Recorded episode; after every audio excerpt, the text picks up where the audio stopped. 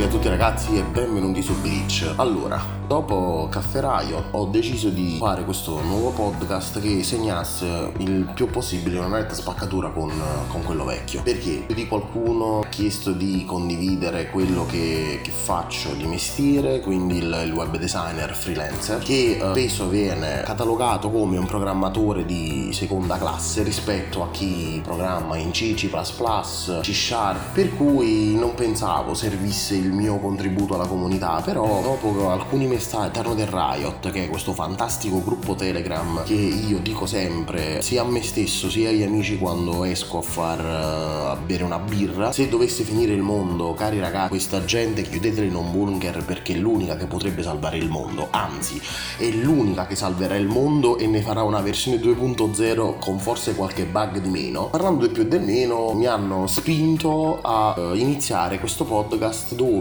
cerco di far luce su quello che è il, il mio lavoro, sulle difficoltà che un, web designer incontra, ma eh, soprattutto sul fatto che la gente pensa, come i miei genitori, che tu stai davanti al computer senza far nulla e i siti web nascono così, dalla sera alla mattina. Ma mm, ciancio alle bande e iniziamo questa puntata pilota sperando che eh, sia di vostro gradimento. Gli argomenti di oggi erano innanzitutto perché ho fatto questo podcast e credo di essermi più o meno spiegato. Poi volevo affrontare con voi perché eh, noi veniamo definiti programmatori di seconda classe, veniamo definiti degli artisti digitali. Non si capisce quando tu hai a che fare con il web designer, soprattutto in Italia, soprattutto nel, nella mia carriera, ho trovato di fronte gente che non ha mai capito realmente cosa facevo. Detto in parole povere, il, il web designer dovrebbe essere la persona che uh, si frappone fra il cliente che ha bisogno di un sito web, di un'applicazione web, i diversi reparti parti di programmazione o il programmatore, in quanto il programmatore spesso lavora in maniera schematica, molto matematica, naturalmente dalla logica da cui è stato forgiato. Tanto è vero che se vediamo software per eccellenza, che sono quelli di Apple, ci sono tutta una serie di designer che danno dei consigli ai programmatori per rendere le interfacce semplici da utilizzare. Il web designer fa questo per quanto riguarda il web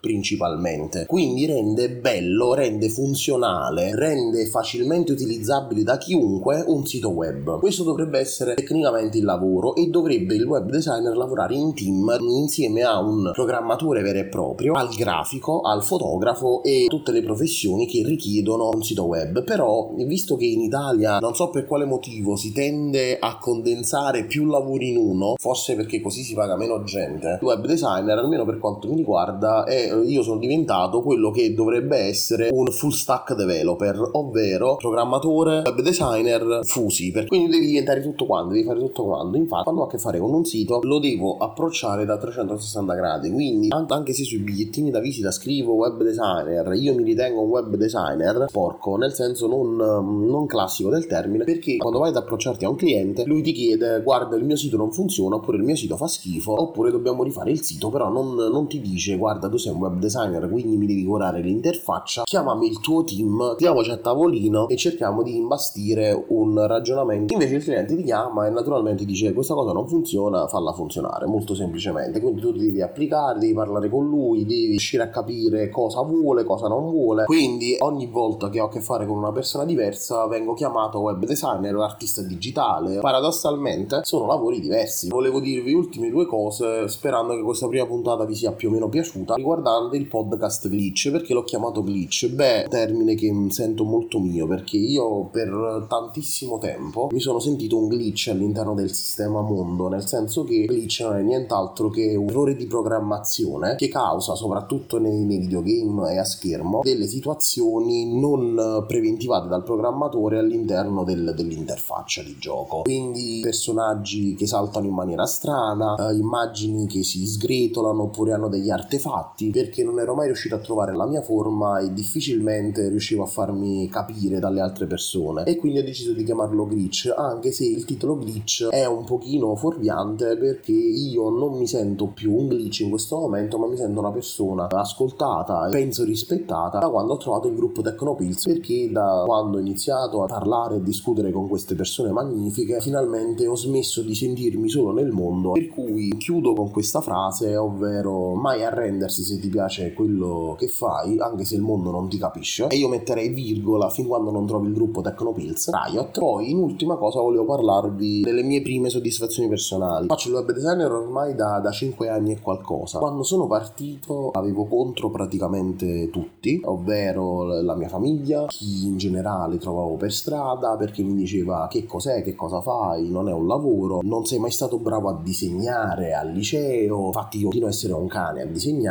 mi hanno detto che cosa fai, che cosa non fai, fallirai sicuramente perché ti stai buttando in questa cosa. Io naturalmente, fattomi forza da solo, ho deciso di intraprendere questa, questa strada e per fortuna devo dire che mi è andata bene perché già dopo un mese, un paio di mesi che ero tra virgolette su piazza, mi sono stati commissionati diversi lavori, uno in particolare di un ragazzo con cui lavoro ancora oggi e uh, è nel mercato dell'arte a gallerie qui a Salerno che sta chiudendo a causa del fatto che Salerno ormai è una città morta, ha delle sedi a Porto Alto e uh, Portocervo e poi ha aperto da pochi mesi a Bologna. Con lui per esempio abbiamo dovuto rifare totalmente il sito della galleria, è stato un lavoro che è durato sei mesi, ogni anno viene aggiornato e fatto un refreshing ed è una persona con cui mi trovo tantissimo ed è stata una delle poche che mi ha dato la forza di dire mi piace quello che fai, sono soddisfatto del lavoro che hai fatto. Quando gli ho chiesto quello che gli ho chiesto da preventivo non si è mai tirato indietro, anzi mi ha sempre detto questi soldi sono felici di investirli perché noto eh, da quando abbiamo rifatto il sito faccio le mostre, persone internazionali vengono da me e mi vengono a dire, visto siti di tantissime gallerie, il sito della galleria di New York, gallerie molto più importanti della tua, hanno dei siti che sono fatti in maniera oscena perché sono dei quadri di Jameson Pollock, sempre perché il web designer secondo me non aveva in mente l'usabilità finale del sito invece che la mera opera d'arte digitale, perché quella è una bomboniera, cioè se andate a vedere il sito del, delle gallerie di New York, delle diverse gallerie sparpagliate nel mondo, o sono brutti che sono brutti, o sostanzialmente sono delle bomboniere, cioè è un sito bellissimo dove ti fa vedere l'opera organizzata, magari ci stanno tutte queste bolle che navigano, però se devi andare a trovare il menu, si è capito dove cacchio devi andare. E guarda caso poi va a vedere il menu è chiuso in qualche bolla, tu devi fare il salto carpiatro triplo per fare questa cosa e poi se la vai a vedere da mobile non si vede una schifezza. E quindi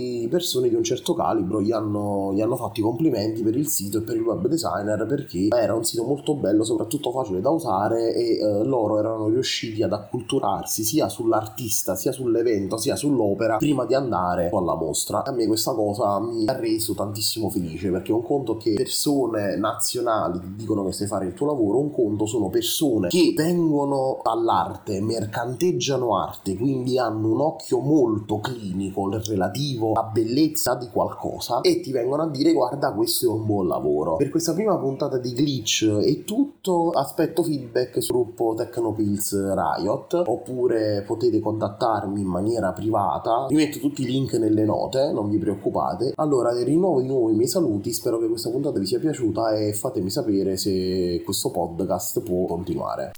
Avete ascoltato Glitch?